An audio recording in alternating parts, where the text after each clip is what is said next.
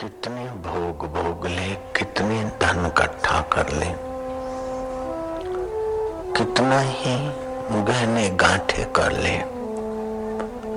लेकिन जब तक परमात्मा शांति का सुख नहीं मिलता, तब तक ये जीव अनाथ की नाई भटकता रहता है।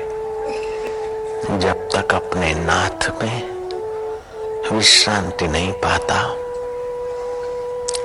तक न जाने कितने कितने गर्भों में, कितने कितने। पिता के शरीरों से पटका जाता है, माता के शरीर में लटका जाता है। फिरत फिरत प्रभु आइयो, परियो तो शरणाय। नानक की प्रभु बेनती, तू अपनी भक्ति लाए। पैसों की भक्ति करके लोभी बनकर देख लिया। पद की भक्ति करके अहंकारी बनकर भी देख लिया।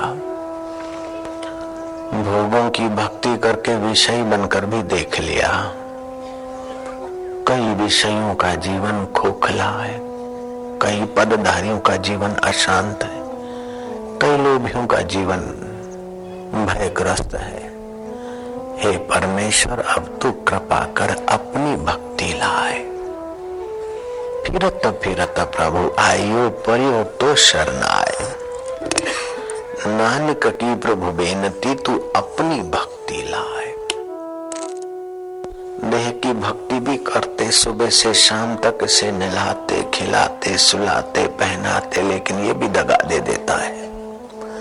शरीर की भक्ति भी बहुत की, गहने गांठों की भक्ति भी करने के लिए लोकर भी बहुत संभाले रखे। दोस्तों को भी रिझाया खूब, इस शरीर की भक्ति के लिए न जाने किस किस का। न चाहते हुए भी स्वागत किया, न चाहते हुए भी घुटने टेक के सुकड़े इस देह को सुखी रखने के लिए। लेकिन देह भी पूर्ण सुखी नहीं रहा और गेह भी पूर्ण सुखी नहीं रहा। जब तक तुझ विदेही आत्मा को नहीं जानता है, जीव तब तक उसका पूर्ण कल्याण नहीं होता है। असली कल्याण कुर्सी मिलने से नहीं होता, असली कल्याण कुर्सी के बिना रहने वाले का हो जाए, ऐसा भी नहीं असली कल्याण होता है। असली जो चैतन्य स्वरूप है, उसका सुख, उसका ज्ञान, उसका माधुर्य, उसका आनंद, उसके साथ अपनी अभिन्नता का अमर बोध होने से असली कल्याण होता है। बाकी कल्पित कल्याण तो कल्याण सिंह का हो गया। जय राम जी ऐसे आपका हमारा कई बार कल्पित कल्याण हुआ। पास हो जाए, पास हो जाए आहा। परीक्षक के मन में आ गया कि ये बेचारा लड़का अच्छा है, मेरे को सलाम राम राम करता है। अक्षर अच्छे हैं।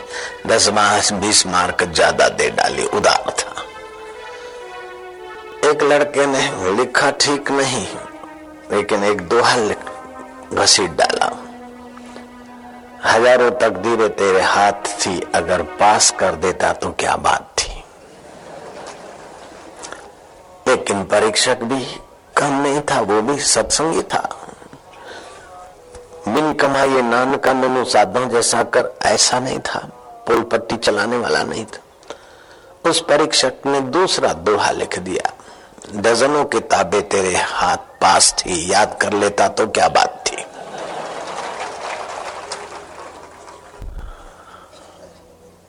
याद कर लिया, अच्छे मार्क आए, अथवा थोड़े कम मार्क होने की योग्यता पर भी ज़्यादा मार्क मिल गए, कल्याण हो गया। प्रमोशन हुआ, कल्याण हो गया। बेटा हुआ, कल्याण हो गया। लेकिन भैया, बेटा मिल जाए, बेटे का बेटा मिल जाए, पोते का पोता भी हो जाए, लेकिन तब तक कल्याण नहीं है, जब तक अमर आत्मा का प्रसाद। सीधा पाने की कला नहीं आती, तब तक पूरा कल्याण नहीं है। संत तुलसीदास ने सुंदर कहा बिनु रघुवीर पद जिय की जरनी न जाई। उस आत्म पद बिना आत्म शांति बिना ये जीवात्मा की तपन नहीं मिटती। बताया था दो तीन दिन पहले कि ऋषिकेश और हरिद्वार में जिसके बड़े बड़े आश्रम थे, ऐसा महामंडलेश्वर 108 नहीं, एक हज़ार एक सौ आठ और केवल लिखा हुआ नहीं, उस जमाने में तो उसका प्रभाव भी था। आजकल तो कोई भी बन जाता है। उस जमाने में बड़ी परीक्षा करके खास योग्यताएँ देखकर ही बनाए जाते थे। मैंने सुना आजकल तो कोई भी कुछ थोड़ा बहुत करके जगत गुरु बन जाते हैं, कोई विश्व के गुरु बन जाते हैं। लेकिन मैं तो उनको प्रणाम करता हूँ जो मन के गुरु बन जाए। नारायणो हरि, नारायण हरि। वो महामंडलेश्वर मन के गुरु बन गए थे। मेरे गुरुदेव के मित्र संत गंगागिर महाराज से मैं आज से तीस साल पहले मिला, उत्तर काशी में। तो छियानवे साल के, अठानवे साल के थे, करीब छियानवे से अठानवे के बीच के। उन्होंने मेरे को बताया कि एक मंडलेश्वर आए और फलाने महापुरुष के आगे फुट फुट के रोए। उस महापुरुष ने पूछा मंडलेश्वर क्या बात है? शास्त्रार्थ में हार गए हो? क्या बोले, महाराज, आपकी कृपा है। न्याय वैशेषिक सांख्य, योग दर्शन, पूर्व मीमांसा, उत्तर मीमांसा, ये तो सारे मेरे विषय हैं, चाट गया दिन को रात रात को दिन कर दूँ, ऐसी विद्वता अभी है। तो क्या पैसे की कमी है? बोले, महाराज, रुपए सड़क पर रुपए बिछाकर ऋषिकेश से पैदल चलूँ और आपकी इस झोंपड़ी तक पहुँच सकता हूँ। इतने पैसे हैं। तो क्या शिष्य गद्दार हुए या लापरवाह हुए या शिष्य पलायनवादी मिले इसीलिए दुखी हो? बोले, पलायनवादी शिष्य मिले, ऐसी बात नहीं। शिष्य भी बड़े तत्पर मिले और इतने वफादार हैं कि शिष्यों की पत्नियाँ कहीं शिष्य, कहीं शिष्यों की पत्नियाँ दाएँ बाएँ लेट जाए और अपने बाल बिछा दे और उनके बालों की पगडंडी पर यहाँ पहुँच सकूँ। ऐसे हैं वो धूप में। तपे रहने को भी तैयार है, अगर मेरे को सुविधा मिलती है तो। ऐसे शिष्य। तो फिर क्यों रो रहे हो मंडलेश्वर? बोले, महाराज, शास्त्र में कहा है, तरती शोकम आत्मवित आत्मवेता शोक को तर जाता है। यन लब्ध्वा न लाभम मन्यते न अधिकम तथा यस्मिन स्थितो दुखे न गुरु नापी विचार। जिस लाभ से बढ़कर कोई लाभ नहीं और जिसमें स्थित होने के बाद बड़ा भारी दुख आए, शरीर का अपमान हो जाए, मारपीट हो जाए, जूतों का हार पड़ जाए, फिर भी चित्त में दुख न हो, खाल खींचवा दी जाए, फिर भी अनलहक कहता चला जाए, वो स्थिति नहीं आई महाराज। महाराज ने कहा, अगर वो स्थिति पानी है, तेरे शुद्ध स्वरूप में इतना ऊँचा उठना है तो फिर अब मैं मंडलेश्वर हूँ, मैं 108 हूँ, मेरे इतने आश्रम में मेरा ये है, ये छोड़। तेरा जो है, उसी के लिए एकांत में एक साल भर चला जा। किसी को परिचय मत दे। ब्रह्म सूत्र है, उपनिषद और अपना सोहम आदि जो भी जब हो प्रणवकार सो वो करो। अद्वैत ब्रह्म के साथ अभिन्न हुए बिना बाहर न निकलो। उस महामंडलेश्वर सात्विक मति के धनी ने ऐसा ही किया।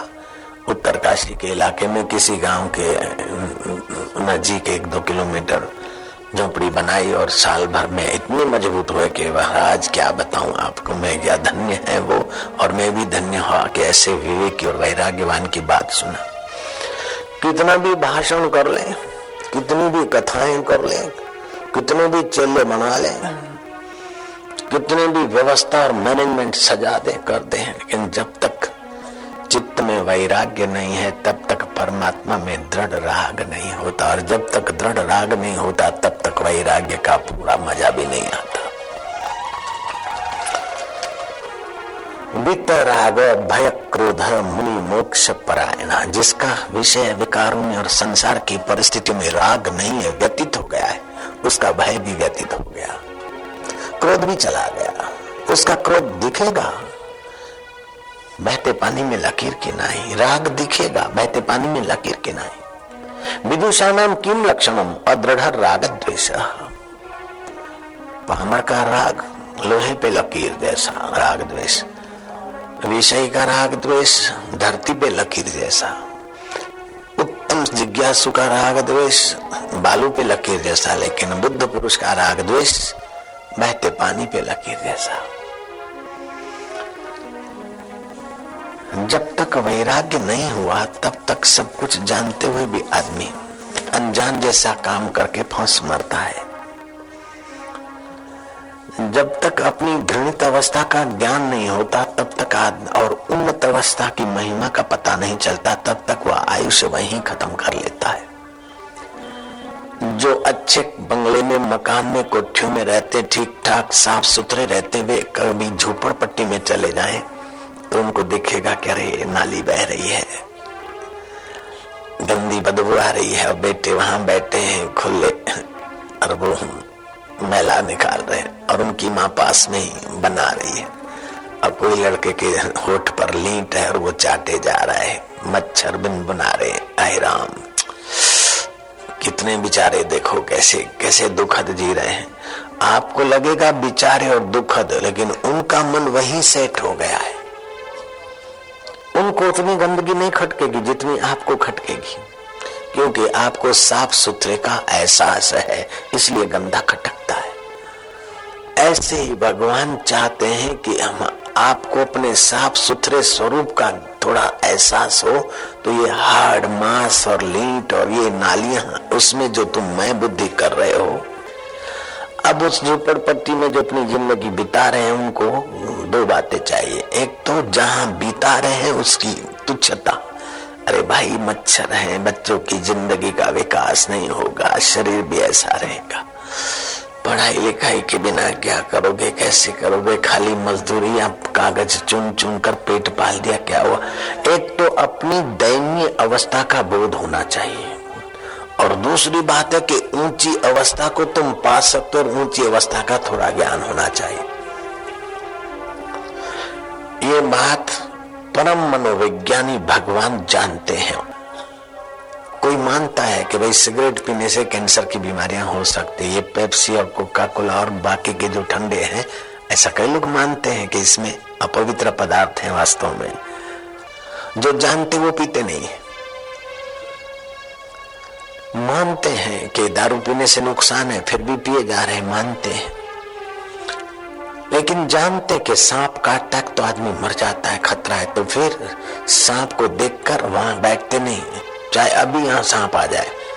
फिर भी आप नहीं बैठोगे, पहले छलांग मार के भागोगे, बाद में पूछोगे कि बापू जी अब क्या करें जो करना था वो तो कर डाला। क्योंकि जानते हैं, ऐसे ही जान ले कि ये इंद्रियों के विषय विकार हमको जन्म मरण के चक्कर में पीड़ेंगे, पीसेंगे। तो इंद्रियों के विषय विकार भोग कर आप अपने को तबाही के रास्ते जाने नहीं दे दे लेकिन आपकी हमारी ये हालत है कि जानते हुए भी जाना मी धर्म न चमे प्रवृत्ति जाना मी अधर्म न चमे निवृत्ति। जान रहे हैं, फिर भी निवृत्त होने का बल नहीं है। जान रहे हैं, फिर भी धर्म में प्रवृत्त होने का बल नहीं है। हम निर्बल हो गए, खोखले हो गए। आदतों ने हमारे पर दावा बोल दिया। इंद्रियों के आकर्षणों ने हम पर प्रभाव डाल दिया।